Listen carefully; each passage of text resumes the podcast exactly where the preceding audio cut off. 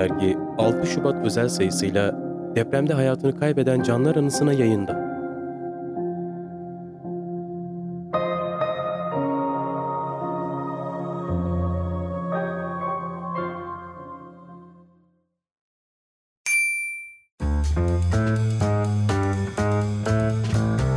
Herkese merhabalar. Goy Biraderler tiyatroda bir kadını sunar. Tiyatro sanatçısı Duygu Urhan ile sohbet ettik. Keyifli dinlemeler.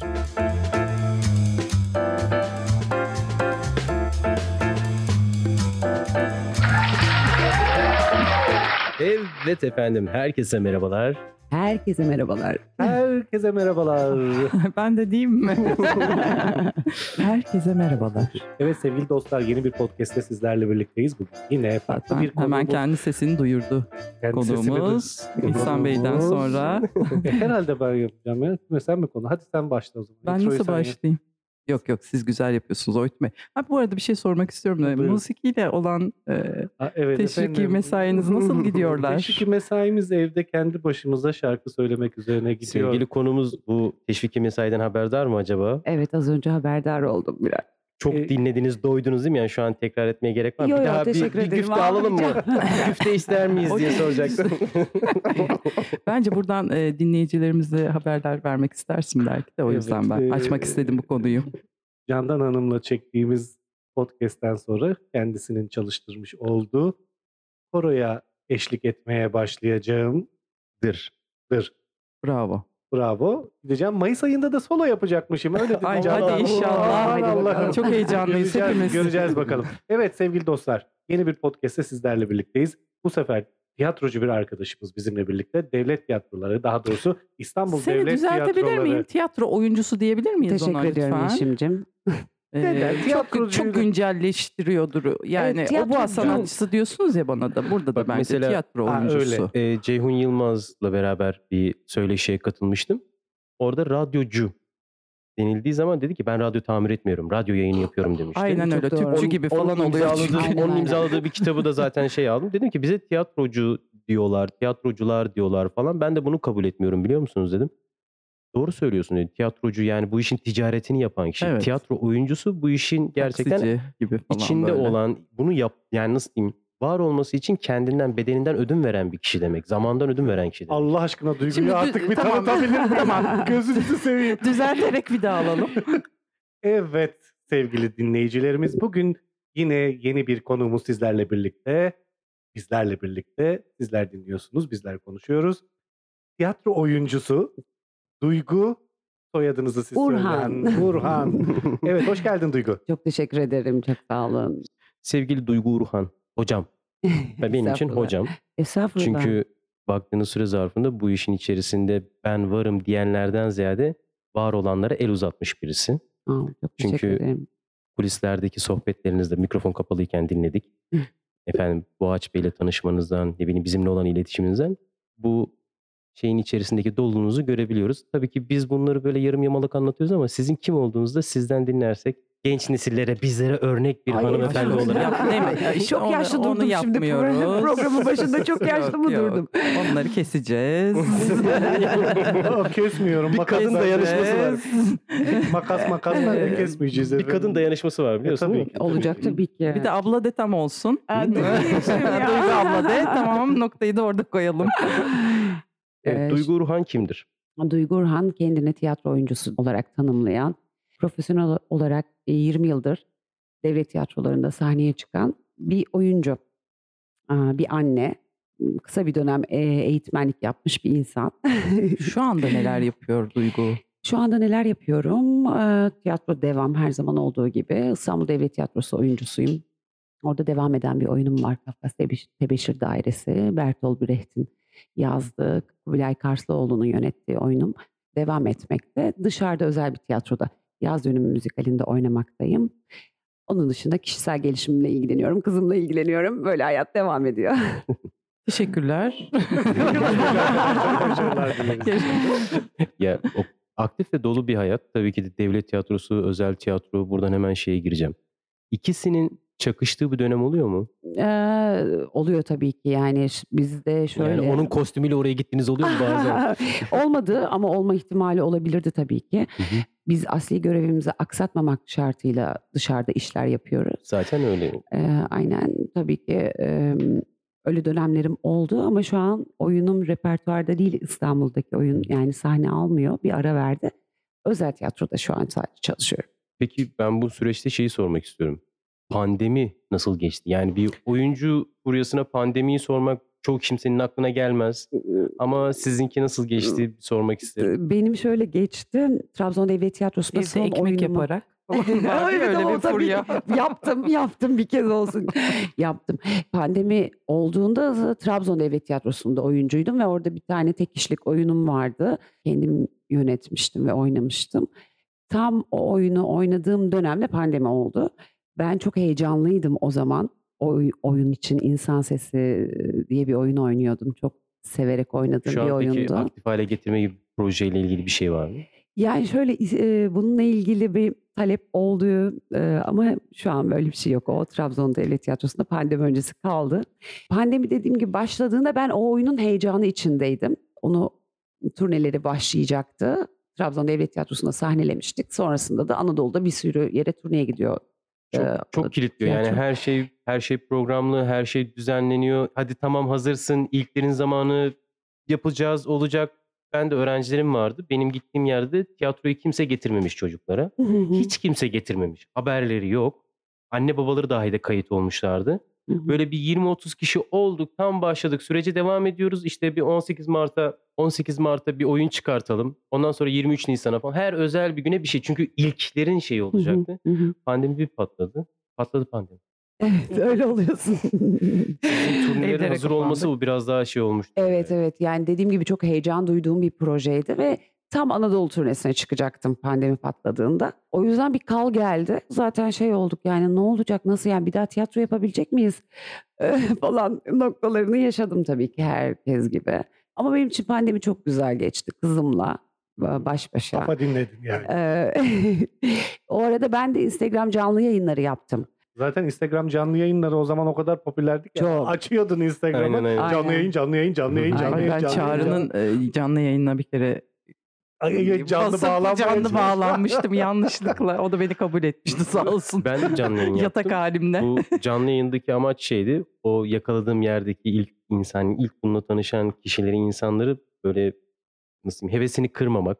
İlerleyen dönemlerde bunun geçici değil aslında kalıcı izler bırakabilecek bir branş olduğunu hissetmeleri için işte gelenekselden yapıyordum. İşte oyunlar varsa kendim hepsini farklı seslerle oynuyordum. Karagöz Hı hı. Acıvat perdemi falan kurup oynuyordum.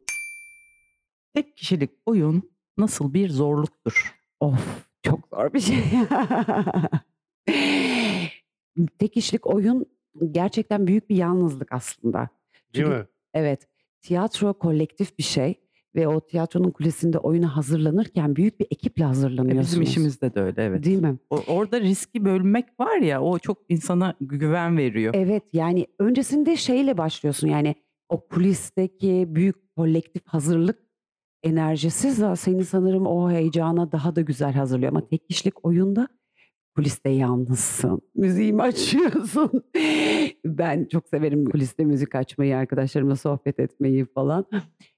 İlk başladığımda ay dedim nasıl yani falan hani büyük bir yalnızlık gibi hissettim onu. Ve dediğin gibi çok büyük bir risk almak. Yani sahnede bütün en, seyircinin enerjisini kendi üzerinde tutuyor olmak çok risk almak. Kadın oyuncu olmak hmm, Aa, nasıl? Aa kadın oyuncu olmak çok güzel. Bir daha dünyaya gelsem yine aynı şey olmak isterdim. Zorlukları var mı? Çok, Handikapları çok, var mı? çok çok çok çok çok çok. Yani kadın olmak bu ülkede zor zaten. Şimdi onu oraya gelmek istiyorum aslında. Ee, Esas gelmek istediğim nokta o. Aynen o şekilde ama bir de üstüne oyuncu olmak çok zor bir şey. Yani kadın oyuncu olmak çok zor. Herkes tabii ki farklı zorluklarını yaşamıştır. Ben ne gibi zorluklarını yaşadım? Bir kere her yerde bir e, erkek egemen bir şey İşte hissediyorsunuz. bununla ilgili mutlaka bir hikaye, her kadının bir hikayesi vardır. muhakkak yüzlerce bir sürü şey yani vardır. daha aynen. sahne sanatlarında olan her Evet. kadının en azından diye Yani düşünüyorum. bir kere metinsel olarak da tiyatroda da kadın rolleri çok az. O yüzden ben tek kişilik bir kadın oyununu oynarken çok çok mutlu oldum oynadım. Trabzon Devlet Tiyatrosu'nda İnsan Sesi bir kadın hikayesi, aşk hikayesi. Çok güzel bir metindi. Bir otel odasında geçiyor hikaye. Sevgilisinden ayrılıyor ve telefonda onunla yaptığı son konuşma. Çok derin, çok kadının aşka bakışını gerçek bir yerden anlatan bir metin. O yüzden beni çok heyecanlandırmıştı. Çok- Gözlerim sulandı İsa. Burada şimdi şey diyeceğim. Bir, öncelik şu. Siz mi seçtiniz? İki, e, size mi verdiler rolü? Ben seçtim. Bir tane cevap alacağım. Buradan. Şöyle oldu. Benim son yılım tayin olacağım. Bir tane oyun oynaman gerekiyor e, dediler. Ben de o metni oynamak istedim. Şimdi bir de şimdi sizin seçmeniz duygunuza yakın olması bu bir. İkincisi sizin birlikte çalıştığınız insanın sizi iyi gözlemleyip "Aa, aa, evet sen bunu yapabilirsin. Evet sen bu kadınsın demesi gibi. E, rejisörlüğünü de sensin. ben yapmıştım o işin. Ha, duble zor. o çok zor oldu evet. Öyle ekstra zor olmuştu. Tek kişilik oyun o anlamda çok zor gerçekten. E, Bir teknik ekiple çalıştım orada ve çok destek oldular ama oyuncu arkadaşların olmadığı zaman dediğim gibi çok yalnız Çıplak hissediyorsun. hissediyor insan, Çıplak hissediyorsun. kendini? Tayin Evet. zamanı falan ya şimdi böyle o Evet, tamamen bir yalnızlığa alışmak. Bir şey Evet. söyleyeceğim. O zaman oradan seni en çok duygulandıran tiratı okur musun bize? Ee, Evet okurum. Tamam. Hani böyle gözlerini dolduran, kalbini parçalayan diyeceğim artık. Çünkü e, Hmm. sevgili dinleyiciler tabii ki görmüyorsunuz ama Duygu e, bahsederken. oyundan bahsederken bile demin İhsan'a onu sordum. Daha yakın oturuyor. Duygu'ya. Gözlerim sulandı onun diye. Gerçekten hani gözleri doldu bir anda. En vurucu tiradını istiyorum. tamam okey. Ha, Şimdi mi olsun? Şimdi olsun. Tamam şimdi, Şimdi olsun. Şimdi olsun. Hı?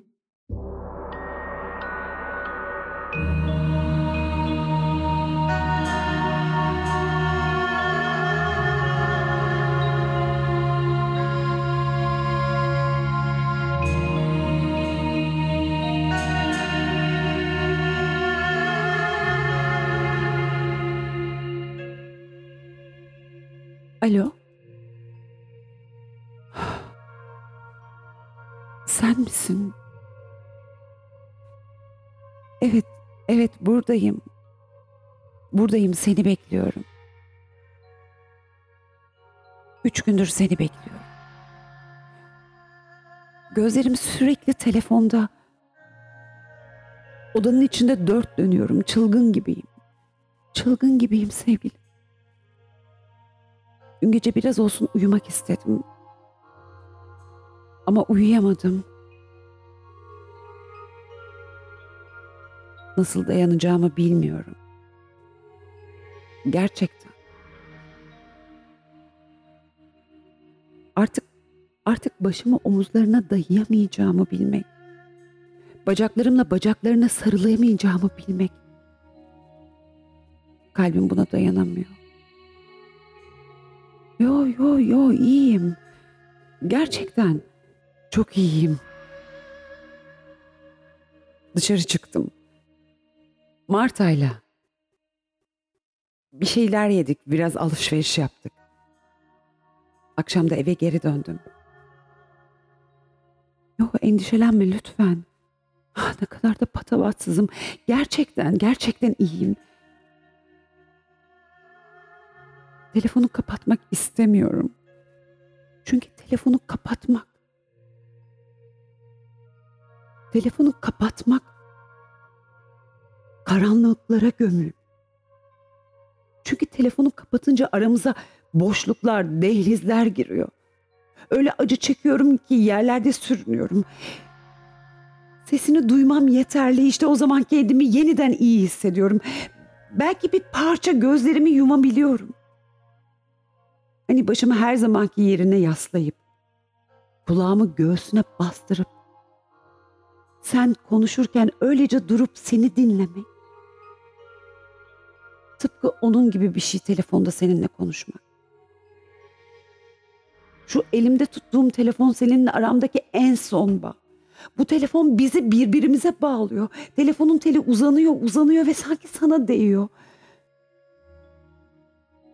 Eğer o telefonu kapatırsan o bağ kopar.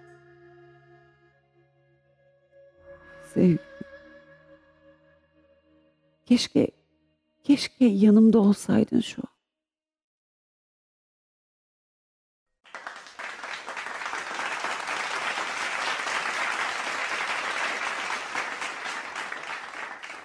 bir erkek olarak tüylerim diken diken oldu. İyi var. A- ağzına sağlık. Nasıl Ya. oyun yani Ee, tepkiler nasıldı? Trabzon seyircisi nasıl karşıladı bu oyunu? Ee, şöyle e, Trabzon seyircisi tiyatroya çok doymuş bir seyirci. Yani 1987'de ilk kuruldu Trabzon Devlet Tiyatrosu.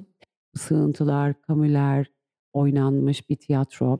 Doktor Faust'lar izlemiş bir se- seyirciden bahsediyoruz. Çok iyi e, oyunlarla buluşmuş bir seyirci. Benim için tabii ki korkutucuydu. Tek kişilik oyun, bir aşk hikayesi. Ama çok sevdi seyirci. Özellikle kadınlar tabii ki. Kendinde bir güzel. şey buldun mu oynadığın rolde?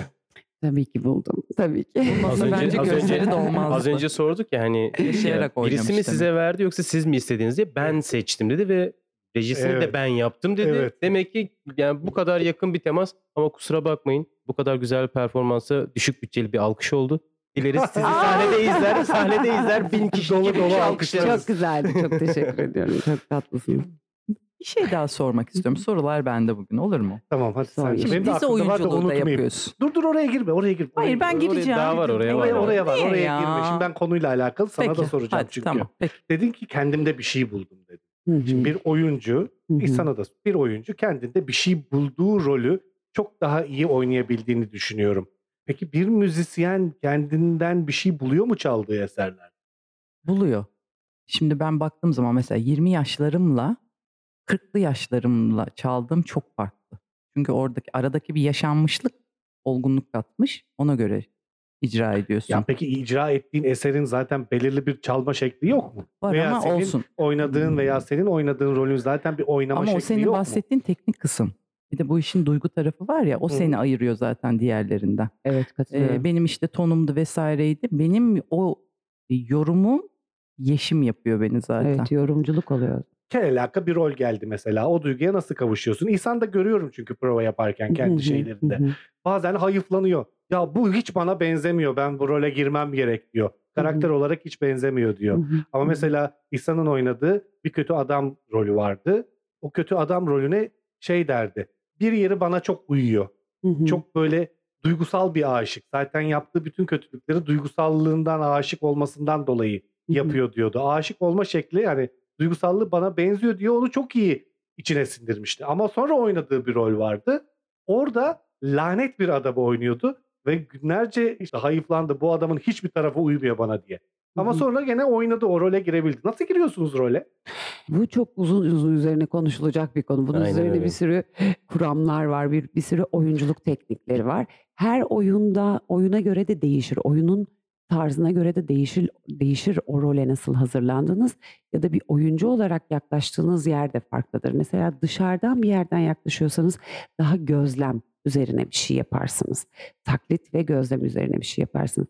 Daha içeriden bir yerden yaklaşıyorsanız daha empat, empatik bir yerden yaklaşırsınız. İnsanın yaptığı gibi orada bir neden ararsınız.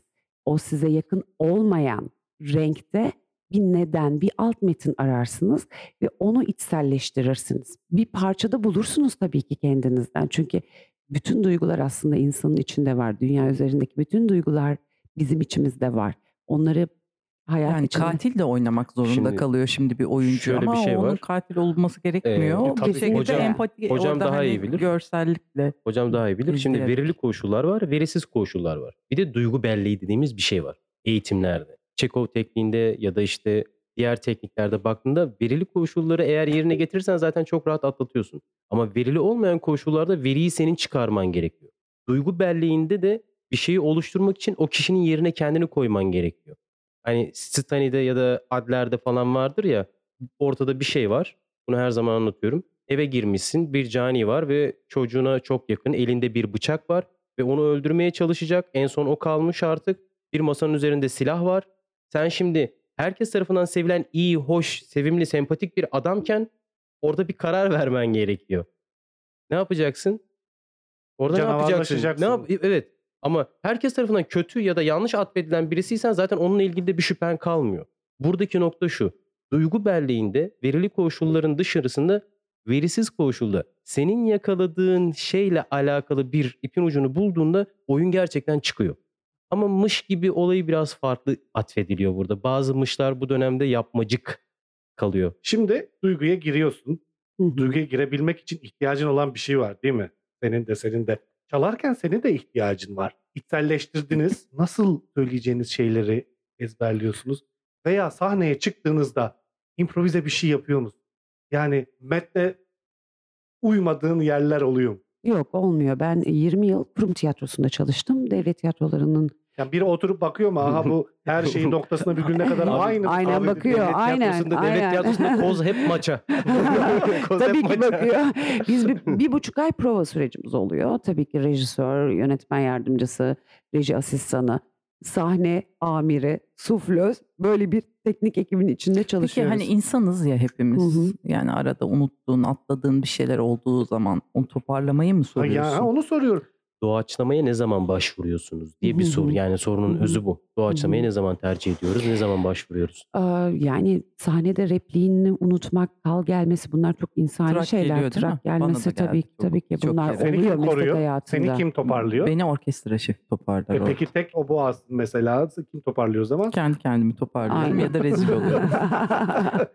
Ya ben 20 karşınızda yıllık şey meslek var, biri hayatımda var. 3 kez falan yaşamışımdır. Yani o çok fazla yaşanan bir şey değil. Bilmiyorum benim yaptığım tiyatroda yani kurum tiyatrosunda çok yaşanan bir şey değil. Ha yaşıyoruz tabii ki insansın, trak geliyor falan. Suflözün var, pa- partnerin var ve şey Yeşim'in dediği gibi içsel bir güç geliyor yani o anda içsel bir güçle orayı o sahneyi Ya toparlıyorsun. şimdi düşün de hani duyguya nasıl giriyorsun diyorsun ya. Yani bazı şeyler o kadar omerilikten gidiyor ki hemen içine giriyorsun zaten. Yani ona onun içine eğitiliyorsunuz. Aynen. Suflöre Ee, o yüzden o kadar zor bir şey değil bu. Gel Allah aşkına notaların düştü. Hadi bakalım. Var böyle Tam bir düştü. Ha, ne Dün oldu? konuştuk bunu. Ne oldu ezber, ezber notaların? yapıyorsun o zaman. Gittiği yere kadar gidiyor. Gitmediği yerde susuyorsun. ya orada da şöyle bir şey vardır. Yani eğer durumu kurtarabilecek bir ekiple çalışıyorsan senin yerine mutlaka biri gelip orada yardım eder. Tabii. Yani seni orada yalnız Kolektif bir bırakmaz. Ama bunun haricinde önemli şeylerden bir tanesi şu. Provaya tam katılmak. Tabii. Provaya tam katılmak. Ya Artık çok- o kadar belleğin o bir kadar takım açık kalıyor ki. talihsizlikler her zaman olur Tabii ya ki tabii sahnede. ki. Ama burada şöyle bir şey var.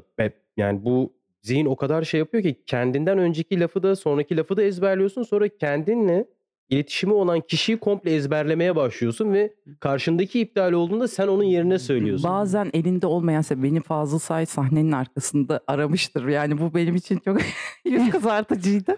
Aramıştır derken. Ama şöyle say araması- Nerede o falan diye böyle. Dövmek için Şöyle bir şey oldu orada. O bu ama su kaçtı. Yani onda yapabileceğim hiçbir şey yok. O işte hani sahnede bazen esinti olur ya. Orada enstrüman bundan etkileniyor. Ben de salmışım kendim herhalde. Kontrol etmedim perdeyi. Ve böyle diye bir ses çıktı benden çalarken ve hani o gözündeki ateşi gördüm. Nerede o diye beni aramıştı. Sonra ben kaç evdeydim o an. Yani tek kişilik oyun oynuyorsun mesela. Yeşim'in notalarının düşmesi gibi. Hadi unuttun. Sözü Hmm. unut. Ne yapacaksın? Ya ne yapacaksın? Bir derin nefes alacaksın. Lanet olsun. benim benim bir hikayem var. Yer burada. yarılsa da içine girsem diyeceksin önce. Hem onu anmak için de anlatacağım. Saliselerde Sevgili, e, toparlıyorsun orada yani. sevgili Ayla Erduran kulakları çınlasın. Aa. Ve Dünyanın önünde saygıyla eğildiği keman virtüözümüz Türkiye'nin yetiştirdiği ender yeteneklerden biri. Şu anda e, bayağı yaşlandı kendisi. Ben onunla bir röportaj yaptım. Bana şey dedi, başarısız olmaktan korkar mısın oğlum dedi. E, Dedim ki Ayla Hanım yani tabii hoşuma gitmez dedi. Bak dedi başarısız olursan dedi herkesin dedi gözüne sok o başarısızlığını dedi. Hmm. Ben dedi bir hikaye anlatacağım sana dedi. New York'tayım dedi. Yanlış hatırlamıyorsam yani Carnegie Hall'de bir konser verecekti. E, Yanlışsa kusura bakmasın. Amerika'nın ünlü yazarları işte beni eleştirmenleri gelecek beni dinleyecekler dedi. Birinci ter- perde dedi. Kusursuz gitti. İkinci perde açıldı dedi. Orkestra girdi dedi. Benim partim geldi dedi. Notanın dedi başı var sayfanın gözümün önünde dedi. Bir de sonu var. Kaldım elimle dedi durdurdum. Evet. Seyirciye döndüm dedi. Çok özür diliyorum. Unuttum dedi. dedi. İzniniz olursa tekrar başlayacağım. Tekrar başladım oğlum dedi ve kusursuz çaldım dedi. Konser sonunda herkes beni ayakta alkışlamıştı Hmm, dedi. Ne güzel. Eğer dedi ben dedi bu hatamı dedi insanların gözüne sokmasaydım sanat hayatım bitmişti dedi. Ertesi gün bütün gazetelerde dedi beni ayakta alkışladılar dedi. Yorumlar o kadar güzel. Ya. Ama dedi ben dedi unuttum dedi. Ve bunu Hı saklamak, bastırmak yerine herkesin gözüne Paylaşmak. sokmayı paylaşmak istedim dedi. Öyle dedi sanat hayatıma devam edelim. Korkma dedi başarısız olmaktan. Başarısız oluyorsan da dedi gururun da hakkın da başarısız. Öyle bir başarısız ol ki dedi. Ulan nasıl başarısız oldum diye sunabil. Onun da hakkını dedi. ver. Onun da hakkını verdi. İşte Çok- gerçek, gerçek olmak yani rol yapmamak. Çok Orada, samimi tabii evet. yani bu. Yani e, o benim hep bir şeydir böyle e, podcast çekerken de kullanırım onu. Hata yapıyoruz. Ya yürüyün gidin hata yaptıysak. Onu da söylüyorum Abartmadın. insanlara. Ay, bunu da ben- Abartmadın. ben Hayır, derim abartmadığın sürece, abartmadığın sürece bence hata çok tatlı bir şeydir. Yani abart ama bilerek yapmak ve abartmak bunu her zaman itici kılar. Mesela oradaki duygu formu çok farklı. Evet saygı duyuyorum. Her şey çok iyi. Fakat verilen bir emek, bir Hmm. ekip işinde yani ekip ruhu biraz daha şey kalıyor. Nedir? Ben oradaki o gün hasta olan kişi için iki kat daha performans sa- sergilemem gerekiyor. Hı, Ben de eğer burada takılırsam büyük bir aksaklık olur. hı hı, Yani bir tane taş bir şey değil. Hadi iki tane de bir şey değil. hı hı. Ama üç tane dört tane karpuzu götüremez.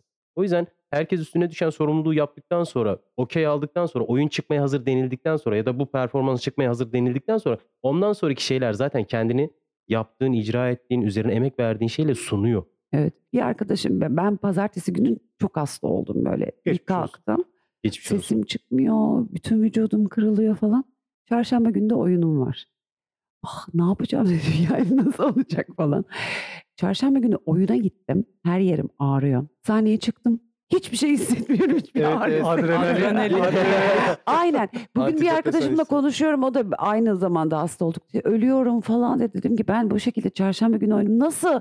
Nasıl olabilir? Nasıl olabilir? Bilmiyorum dedim. Gerçekten bilmiyorum. Yani bütün oyuncular kendi aralarında sen de bilirsin. Konuşur bunu. Yani bir enerji geliyor sahneye geldiğinizde. O o sanırım içsel bir tutku. Peki performans bittikten sonra da devam ediyor değil mi bir işte süre? o- bir süre devam ediyor evet. Bende de çok inanılmaz bir hiperaktiflik kadar. geliyor çünkü. Evet ama eve gidince sürünerek eve gidebilirim eve. Kulise girdi mi sürünerek eve gidiyorsun. Öyle bir şey. Evet. Bence öyle ben bir şey. yani. sürünerek gitmiyordum. Daha da bir patlama olurdu. Hadi içmeye gidelim falan. Ona geçiyoruz orada. Peki nasıl ezberliyorsunuz? Allah aşkına hiçbir zaman beceremediğim bir şey. Yani nasıl ezberliyoruz? Teknik bir şey ezber. Yani bir buçuk ay prova yapıyoruz Ya en az. ne olur bana al- yıllarca prova Ben, yap. ben ben şimdi bana o şey ya da geliyor. annemin audition telefon dur- numarası dışında bir de kendi numaramı bilirim. Başka kimsenin numarasını Bana bilmem. audition geliyor mesela. Audition diyelim ki 10 dakika önce geldi. 5 dakika sonra verilecek Hı sallıyorum. hı. O 15 dakika içerisinde ezberlemek gerekiyor. Ezberliyorsun ve gidiyor. Biraz şey mantığı da var aslında. Hı hı. Görev bilinci de seni Meslek tetikliyor. işte bu. Hani senin yaptığın işte biz yapamıyoruz. Yani ben e, ezber kısmını al- al- anlayamıyorum. bir Ben türlü. bu arada da yani çıksam- ezberim her zaman ya, çok sana şey yemin ediyorum çıksam rezil olurum. Çünkü aklıma gelmez. E, Şarkı sözü ezberliyorsun. Ezberleyemiyorum. Ben de şarkı sözü Şarkı ezberleyemiyorum sözü ben Yeşim. duymuyorum, algılamıyorum. Bak hani komik gibi geliyor size ama Anlamazsın sen. ben- Tabii normal. Ya, bir ya, bir. bir bir. Yeşim bir, Oytun bir. Ezber konusunda şey var. Bu dediğimiz hani mesela yumurta yapmayı tarif ediyoruz değil mi? Yumurta yapmayı daha önce yumurta yapan birisi gayet iyi bir şekilde tarif edebilir. Ama bir şef gibi değildir. Mesela o an hemen acıkmış bir halde eve gelip hazırlamak isteyen bir insanın tarif duygusunu bak oradaki duyguyu alarak anlatmak var. Bir de onu bir şef gibi anlatmak var.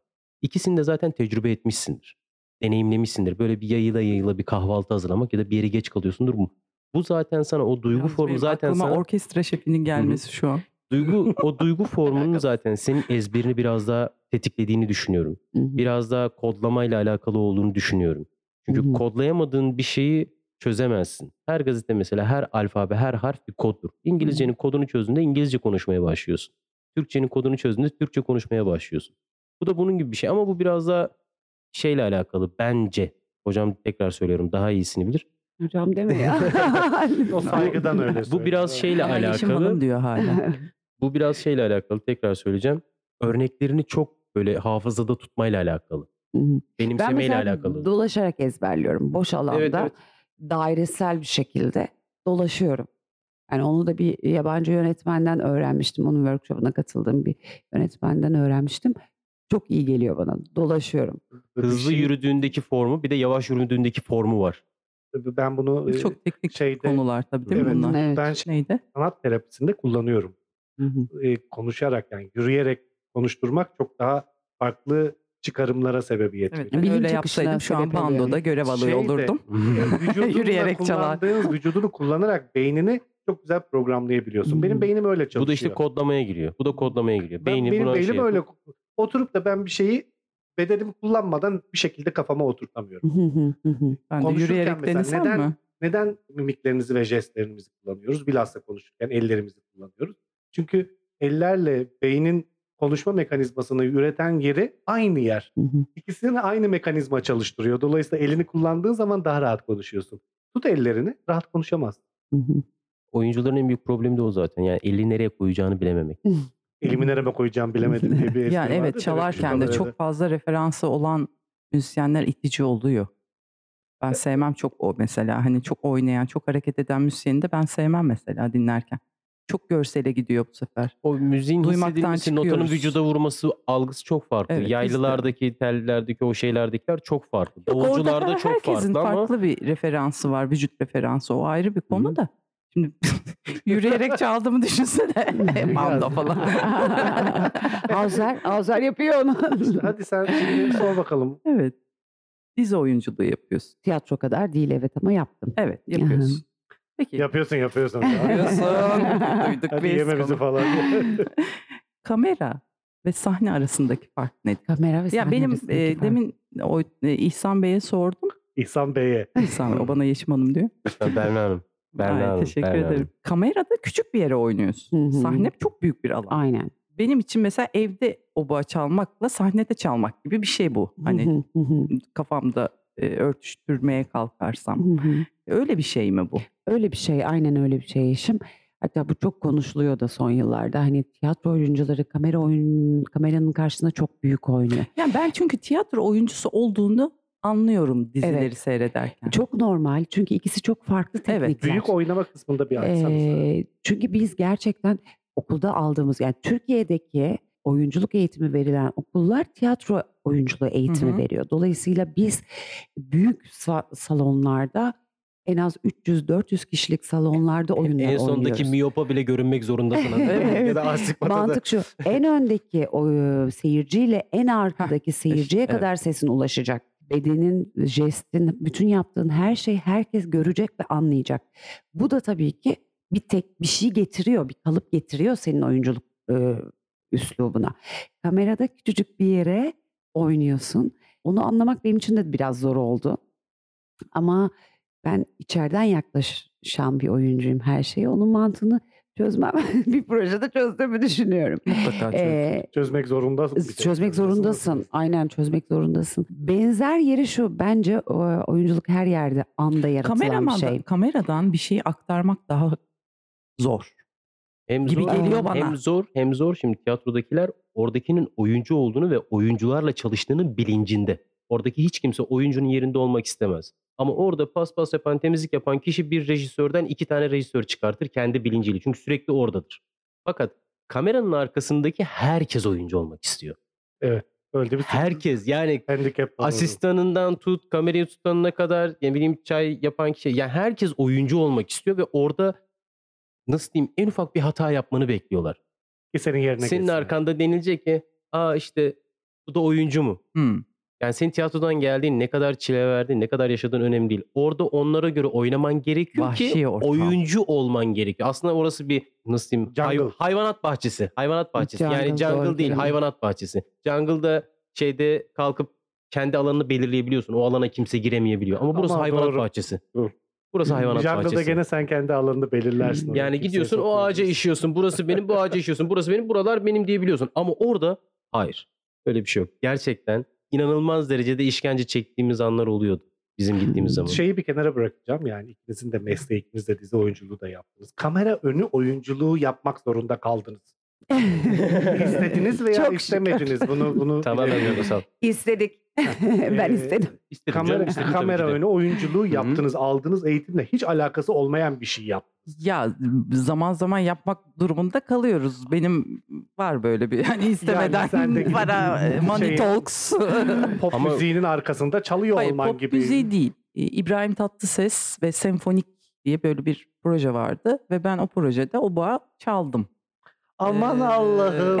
Aa Yeşim çok ayıp. Ama sonradan çok ayıplandık. Niye öyle diyorsun? Bizim camia bizi e, yerle bir etti. Ya, Yani nasıl yapabilirsiniz Ay, böyle bir şey kendinize nasıl hadi. yakıştırdınız vesaire. Ee, ondan sonra onlar da yaptılar. O ayrı bir mesele ama yani ben de kendime çok yakıştırmadım işin gerçeği ama çok güzel para veriyorlar. Tamamen şey duygusal. Kamera ön- kamera Yazımı önü- kurtardım. kamera oyunculuğu yaptı. Burada burada kamera önü oyunculuğu ile ilgili şöyle bir şey var. Hocam gibi insanların o eğitimleri almasa kamera önü oyunculuğu diye bir şey olacağına ben inanmıyorum. Yani direkt sinemadan ya da kameradan başlamak oyunculuğuyla temelden bir oyunculuğa başlayıp eğitim alıp oraya gelmenin arasında bence dağlar kadar fark var. Bence herkes tiyatro Yani- eğitimi alıp kamera oyunculuğu, önü oyunculuğu yapması gerekiyor diye düşünüyorum. Bence de şeyin ya ben- tiyatro Tiyatro eğitimi olmadan olmadan Ben, olamaz. ben bence çocuk şey tiyatrosu yapmasın. işlememiş, yapmamış bir kişinin kalkıp kamera önünde oynamasını istemem. Vay. Aynı- interaktif, aynı- interaktif, interaktif bir Yo ben oyun. böyle bakmıyorum Ben ya. şey bakıyorum yani interaktif bir oyun oynamayan insanların tiyatro oyunu ya- yapıyorum ya da oyunculuğu üzerine yaşıyorum demesi benim için biraz itici geliyor. İnteraktif bir oyun senin disiplin kazanmana sahip oluyor. Neden oluyor? Yardımcı oluyor. Mesela Çocuk oyunu çok zor Bu bir şey bence. Çetin Doğru var. Bir ham. Doğru. Heh. Onun, Beni ona benzetirler onun, ya. onun oyununda telefonu kapatın diye anons geliyor ya. Kadın telefonu birisi açmış, avaz avaz konuşmuş. Onun saygısızlığı, yaptığı saygısızlıktan ötürü hem onu azarlamış hem de oyunda Aa, şey yapmış. Fazıl Say da yapmıştı onu. Demek istediğim şey şu.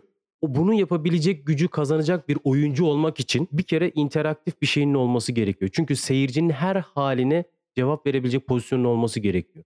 Genetik varyasyonlarla, genetik güzellik ya da genetik ya da aile destekli bir şeylerle kalkıp kamera önüne geçince de ben oyuncuyum demenin çok çok çok farkı var. Anladım ne demek istediğini. Şuraya İhsan. geleceğim. İhsan'ın dediği yerden şuraya geleceğim. İkiniz de tiyatro oyuncusu olarak tiyatroyla uzaktan yakından alakası olmayan insanlarla kamera önünde oyunculuk yapmak zorunda kaldınız demeyeceğim. Kendi seçiminizde oyunculuk yaptınız. Hı hı. Bunun zorluğu ne peki? Biraz diğerlerini yeriyor gibi oluyorum. Evet yeriyorum. Çok alenen de söylüyorum. Ya ben hiç öyle bakmıyorum yani şöyle yani herkes her şeyi yapabilir. Her eğitim almayan Herkes her şey yapmamalı. Evet Aa, hocam ya. Ya ben gerçekten öyle bakmıyorum şimdi şu- şuraya geleceğim. Herkes her şeyi yapabilir. İlla okul mezunu olmak zorunda değil. Bunu kabul ediyorum. Bunu kabul ediyorum. Bunu kabul tiyatro yapmış olmak zorunda değil. İnsan yetenek diye bir şey var. Bunu Hamur kabul diye bir ediyorum. şey var oyunculuk Yeşim kabul hamuru. etmez ama ben ediyorum. Ee, bir orta noktada buluştuğumuz zaman herkes birbirine saygı duyarsa, herkes kendi yolculuğunun e, yolculuğuna, birbirinin yolculuğuna saygı duyarsa bence orada hiçbir problem çıkmaz. Ama şöyle şeyler, bir takım ötekileştirme hikayeleri sizin yolculuğunuzda karşınıza çıkınca o zaman şey oluyorsun yani. Ben bu mesleğin eğitimini almış 20 yıl profesyonel olarak Anadolu'nun her yerinde tiyatro yapmış bir oyuncu olarak kamera önü oyunculuğu da mesleğimin bir parçası olarak görüyorum. Ve oradan gelen disiplinle işimi yapmaya çalışıyorum. Orada bir ötekileştirmeye Ama maruz sen tiyatrocusun gene. Evet, bir, ben bütüncül bakarken bir ötekileştirmeye maruz kaldığım zaman tabii ki bir geriliyorum yüzümde gözümde bir şey oluyor. Ya, tiyatro oyuncuları Ben büyük daha oynar. sert bir yorum yapayım mı? Falan. ben de sertleşeceğim. o da hoşuma gitmiyor evet. Yani, Yani sen çok naif ve hümanist konuşuyorsun. ya. Ama hocam Ayakları baş yaptığın zaman Evet, e, evet. olay çok karışıyor bana sorarsan. Şunu söyleyeceğim Yeşim'in söylediğinden yola çıkarak. Sırf kasların var diye başrol oyuncusu olmamalısın. Ya mankenler Sırf- şu anda başrol mesela. Bu benim canımı sıkıyor. Hı, bu sürekli bana İstisnalar- söyle. İstisnalar var. İstisnalar var. Sayabileceğimiz istisnalar var. Onlara hiçbir şey söylemiyorum. Ama e, vücudunu kontrol edemeyen, kazık yutmuş gibi kafasını öyle öyle sağa sola çeviren bir adamın başrol oynamasını ben diğer gerçekten oyunculuk eğitimi almış veya yetenekli olan insanlara çok büyük hakaret olarak görüyorum. Yani bunu belki siz ikiniz söyleyemezsiniz ama ben bunu yo söyleyebilirim. ben söyle benim çok için büyük bir haksızlık, hakaret, topluma bir saygısızlıktır. ben Ah, söyleyebilirim. Neden tatlısın. söyleyebilirim? Çünkü benden daha iyi bu Bir de işi yapan insanlar önüne var. e, çok özür dilerim sanatçı bilmem ne Adı bilmem ne. koyuluyor. Ve O sanatçı Burada da konamaz arkadaş. Konamaz. Oyuncu bile Yani ben diyemezsin. mesela de, bizim devlet tiyatrosu Manken kimliğinde sanatçı yazıyor. ya? Biz konservatuardan mezun oluyoruz. Devlet ben tiyatrosuna sanatçı gire, demiyorum derim her zaman. Ben e, girebilmek için demiyorum. bir sınava giriyoruz. Yani Ya. o sınavlar e, Türkiye genelinde yapılıyor ve bütün tiyatro adamlarından oluşan bir jüride bir sınava giriyoruz. Yıllarımızı veriyoruz. Bir kimlik veriliyor. Üzerinde sanatçı yazıyor Ya, kimliğimize. evet. Ben kendimi sanatçı diye tanımlamıyorum. Kendimi tanıtırken kimliğimde sanatçı yazıyor olmasına rağmen tiyatro oyuncusuyum diyorum. Bu bize okulda öğretilen bir etik değer. Çünkü sanatçı olmak bir yolculuk. O kendi adına yükleyebileceğin, kimliğinde yazsa bile söyleyebileceğin bir şey değildir der bizim hocalarımız. Yani neler yaşadık, neler Ee, ya- yaptık, ama şimdi- ettik, e, mezun olduk. Kolay mı alınıyor bir şey diploma? üretip ürettiğin zaman değil o. ancak. Aynen. Ama şimdi tamam diyorlar kendilerine. Şimdi bunu değiştirebiliyor muyuz? Sanatçı diyorlar, ünlü diyorlar. Yani ta- Ünlü kelimesini kabul ediyorum. Ha, evet, onu aynen. kabul ediyorum. Ay, şimdi bu böyle yani dönem Evet, dönem böyle burada şey. ye- yeriyoruz tabii ki hani manken oyuncu falan filan başarılı ol- Bak, Olanlar onları- var, çok onları var. Yani başta var. söyledim onu zaten. Tenzih yani ediyorum onları. Bazı yeteneklerini öne çıkarabilmek için Kıvanç mankenlik ve Tatlıtuğ modellik mesela örnek vermek gerekiyor. Şöyle Ama Kıvanç onu komple kenara insan bırakıyorum. gerçekten bu işe inanılmaz emek vermiş Ama bir bak, insan. şu- Aynen, şunu- emek şunu Kendine çok büyük gerekiyor. yatırım yaptı Bakın o şunu ayırt etmek adamcağız. gerekiyor. Bu yeteneklerini öne çıkarabilmek için böyle bir kulvara giren insanlar da var. Ayrıcalık kazanarak ben bunu da dile getirmeye çalışmam gerekiyor. Ya da ben bunu yapabilirim bilincini ortaya koymak için bazı kulvarlara giren insanlar var. Mesela bunu çok hiç şey yapmadığım bir şey ama TikTok'ta mesela. Hı hı. TikTok'ta bunu görüyoruz.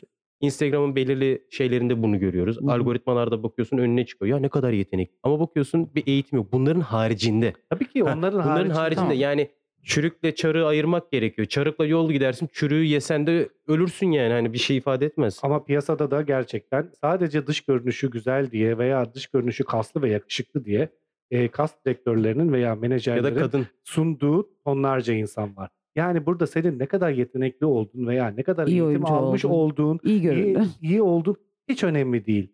Kas direktörünün istediğini yapabiliyorsan, kas direktörünün tekeline girdiysen, ona para kazandırıyorsan veya bir menajere para kazandırabiliyorsan sen Menajer- çok güzel oyuncu olup başrollerde oynayabiliyorsun ama iki kelimeyi bir Burada- araya getiremiyorsun. Ve bu yüzden de yeni bir meslek dalı çıktı ortaya biliyorsunuz değil mi? Nedir? Oyuncu koçu. Evet. Hı hı.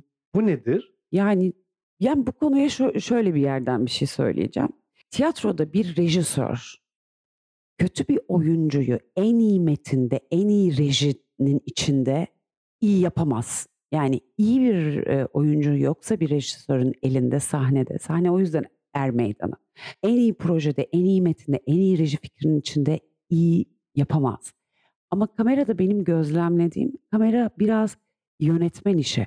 İyi bir yönetmen, Evet. çok malzemesi çok parlak olmayan bir oyuncuyu çok iyi gösterebilir, çok iyi oynuyor gösterebilir. İkisinin arasında böyle bir fark var.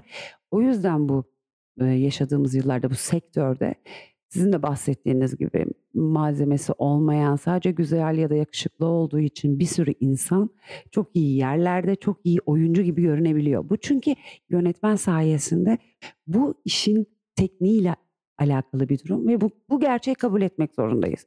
Yani bununla mücadele ediyor olamayız. Dünyanın her yerinde Fazla böyle çünkü. marketing yok?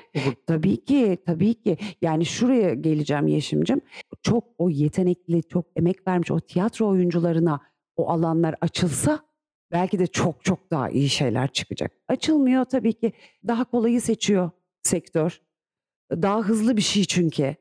Daha marketing bir şey Fast food. e, fast food bir şey. O yüzden de bu süreci yaşıyoruz. Şimdi bununla mücadele edebilmek kolay bir şey değil. Şöyle Gerek şey de var de mı? yok. Neyse su bir şey akar de- yolunu bulur. Şöyle de bir şey demek lazım. İlla ki herkes tiyatro eğitimi almak zorunda değil diyor. değil kamera oyunculuğu Bana için. göre alırsa çok iyi olur. Temeli tiyatrodur çünkü oyunculuğun. Bana tabii. göre bu benim düşüncem. Okey okey tabii ki ama, Ama- zorunda değil yani Ama, bence. e, ülkemizde veya dünyada kamera önü oyunculuk eğitimine çok daha fazla önem verilse belki bu karmaşa yaşanmayacaktır diye düşünüyorum. Şimdi biraz önce dedin ki benim öğrencim Afife Jale ödülü aldı. Bu süreçte şimdi sen eğer bu işin okulunu bitirem bitirmeseydin bu eğitimi verebilir miydin? Hayır. İşte o gelmek istediğim nokta o. Tabii ki herkes her şeyi yapabilir, özgürdür. Ama eğitmenlik noktasına gelindiği vakit o diplomayı ben görmek Aha, istiyorum. Tabii ki. Çok Ee, anlıyorum. yoksa ister dizi oyuncusu olur, ister başka yerde yapar, filmde oynar vesaire vesaire. Diploma sormuyor kimse. Hı hı. Tabii. Eee, ama bir eğitmenlik söz konusu olduğu zaman orada bence ben onu bir görmek istiyorum Tabii, donanımını öğretmenin. Çok daha ciddi, çok daha önemli bir şey zaten. Yani hele oyuncu eğitmenliği çok daha önemli bir şey. Çünkü oyunculuk eğitimi aynı zamanda insanın, kişiyi kendini yeniden fark etmesini ve de yeniden yapmasına yardımcı olacak bir yolculuk. Eee, orada çok yanlış yerlere de girebilirsiniz. Özgüvenini de mahvedebilirsiniz o karşınızdaki kişinin. Ama onun kendi rengini fark etmesini de sağlayabilirsiniz. Oradan bir şey, bir çiçek çıkmasına da yardımcı olabilirsiniz. O yüzden dediğin gibi Yeşim katılıyorum. Eğitmenlik konusu çok ayrı bir konu. Şimdi burada Candan'ın söylediği aklıma geldi. Hakikaten ışık tutmak. Işık tutmak aynen. Ve- Yani öğretmenlik ışık tutmak, Evet. aydınlatmak yolunu. Kesinlikle. Seni taklit etmesin ama ona ışık Evet. olmak. İçindeki o farklı rengi çıkarması. Yani ben oyunculuk İşte o rengi çıkarabilmek için eğitim gerekiyor. Yani Aynen. donanım gerekiyor. Evet. E, şimdi oyuncu koçu falan filan diyoruz da hani o donanım var mı çok merak ediyorum. Gerçi hiç hani Eh. ilgi alanıma girmedi bu durum ama bir inceleyeyim ben bunu. Oyuncu koçluğu ne yaptın oyuncu koçluğunu? Ben merak ediyorum kimler yapıyor bu işi. eğitimle ilgili. E, Şimdi Anlamadım. siz benim eğitimimde dediniz ya hocanızı Hayır. mı anlatacaktınız? Hayır, kendi e, hoca. Yani Hayır hayır kendi hocasından da örnek verecekti diye ben şey yaptım. Lafı şey kaldı ya hani benim hocam da bana böyle öğretti ben böyle aynen gördüm öyle, gibi bir aynen öyle, örnek aynen bekliyordum öyle. da o yüzden. Yolumu E, aydınlattı. e, aynen öyle. Emre Erçil diye bir oyunculuk hocam vardı. Çok iyi bir oyuncu ve iyi bir eğitmendir kendisi.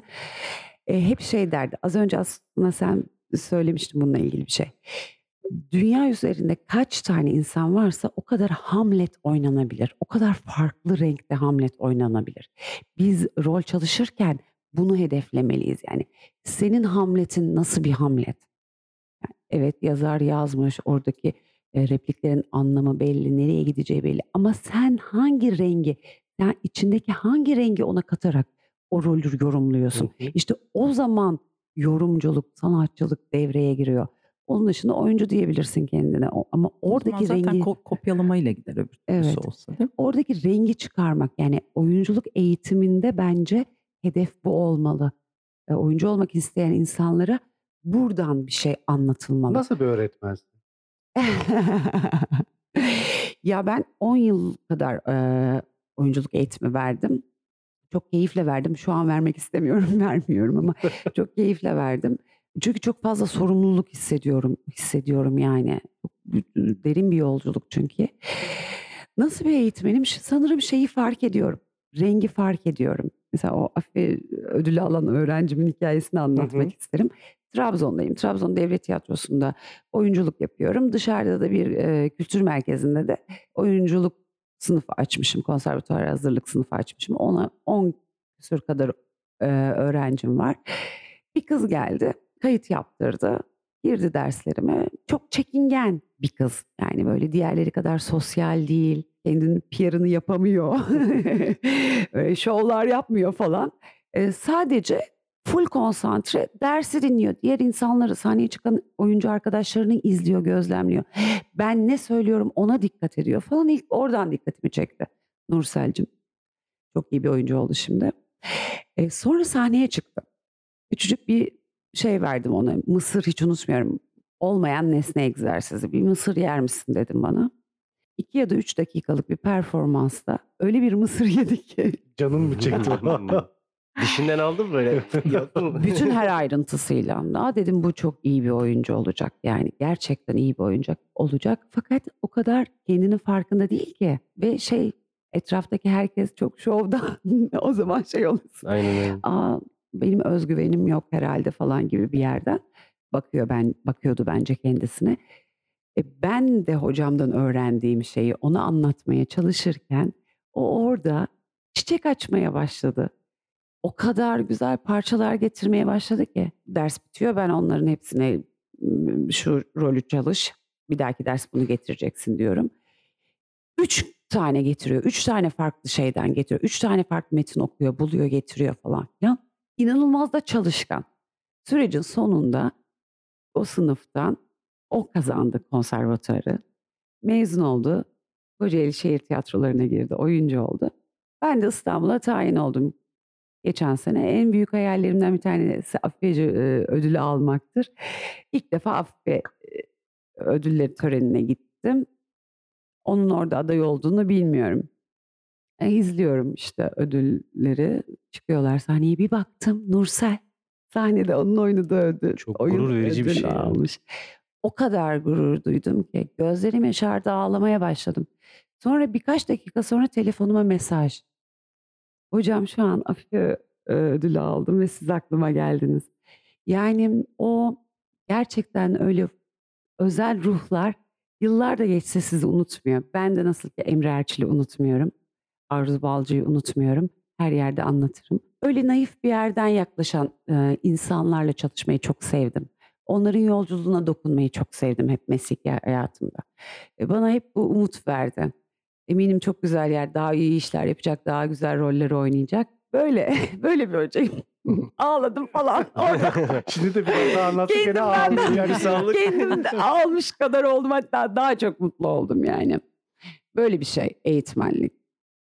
Benim için böyle bir şeydi ama tamam ben istemiyorum eğitmenlik. Çok, sorumluluk. Boynuz kulağa geçti derler ya. Geçti. o, o olmuş. evet, evet. Çok güzeldi. Güzel.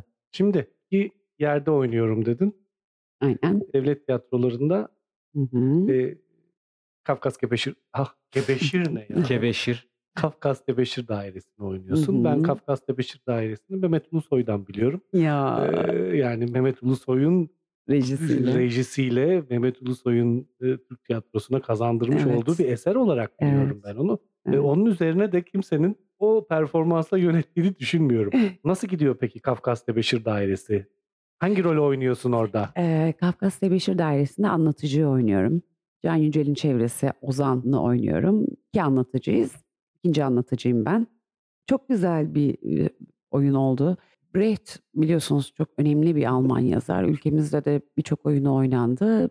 Benim için çok heyecan vericiydi bir Brecht metninde oynamak. Ee, çok keyif aldığım bir iş oldu. Şu an ara verdik.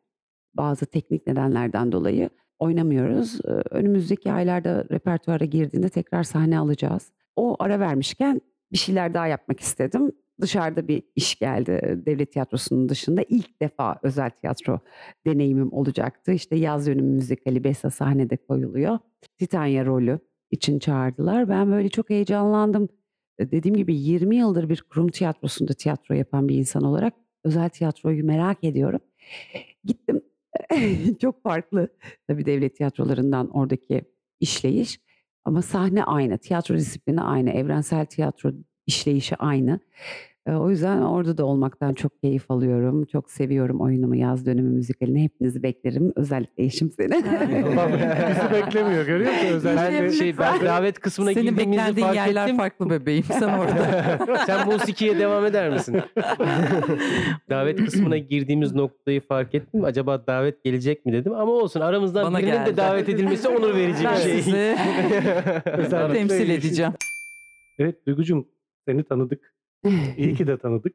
Çok güzel bir sohbet oldu. ben, Ben bir tiratla daha bitirmeni isteyeceğim podcast'i. tamam. en çok- En çok hangi Bir şey tirattan ya. etkilendin Tirat ne demeden demek? önce. Bir hemen Ha, açıklar mısın bilmeyenlere? Tirat ne demek? Tirat bir metinde oyuncunun monolog olarak tek başına söylediği bölüm.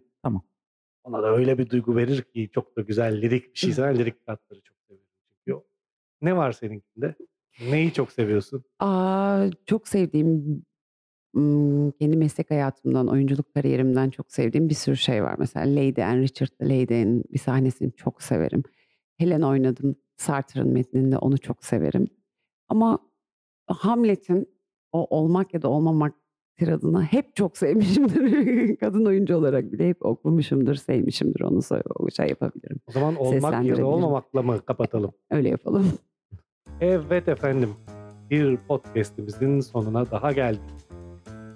Biz Duygu'ya çok teşekkür ediyoruz. Evet. Duygu'nun tiradını dinlemeden önce ben Oytun Kölok.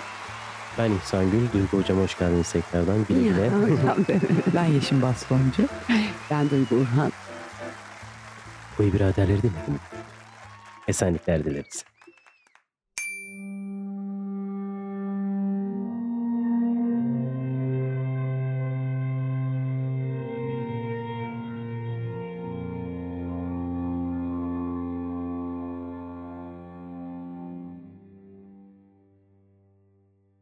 Ya da olmamak İşte bütün sorun bu. Düşüncemizin katlanması mı güzel zalim kaderin yumruklarına oklarına yoksa diretip bela denizlerine karşı dur yeter demesi mi? Ölme. Uyumak sadece. Düşünün ki uyumakla yalnız bitebilir bütün acıları yüreğin. Çektiği bütün kahırlar insanoğlunun. Uyuma.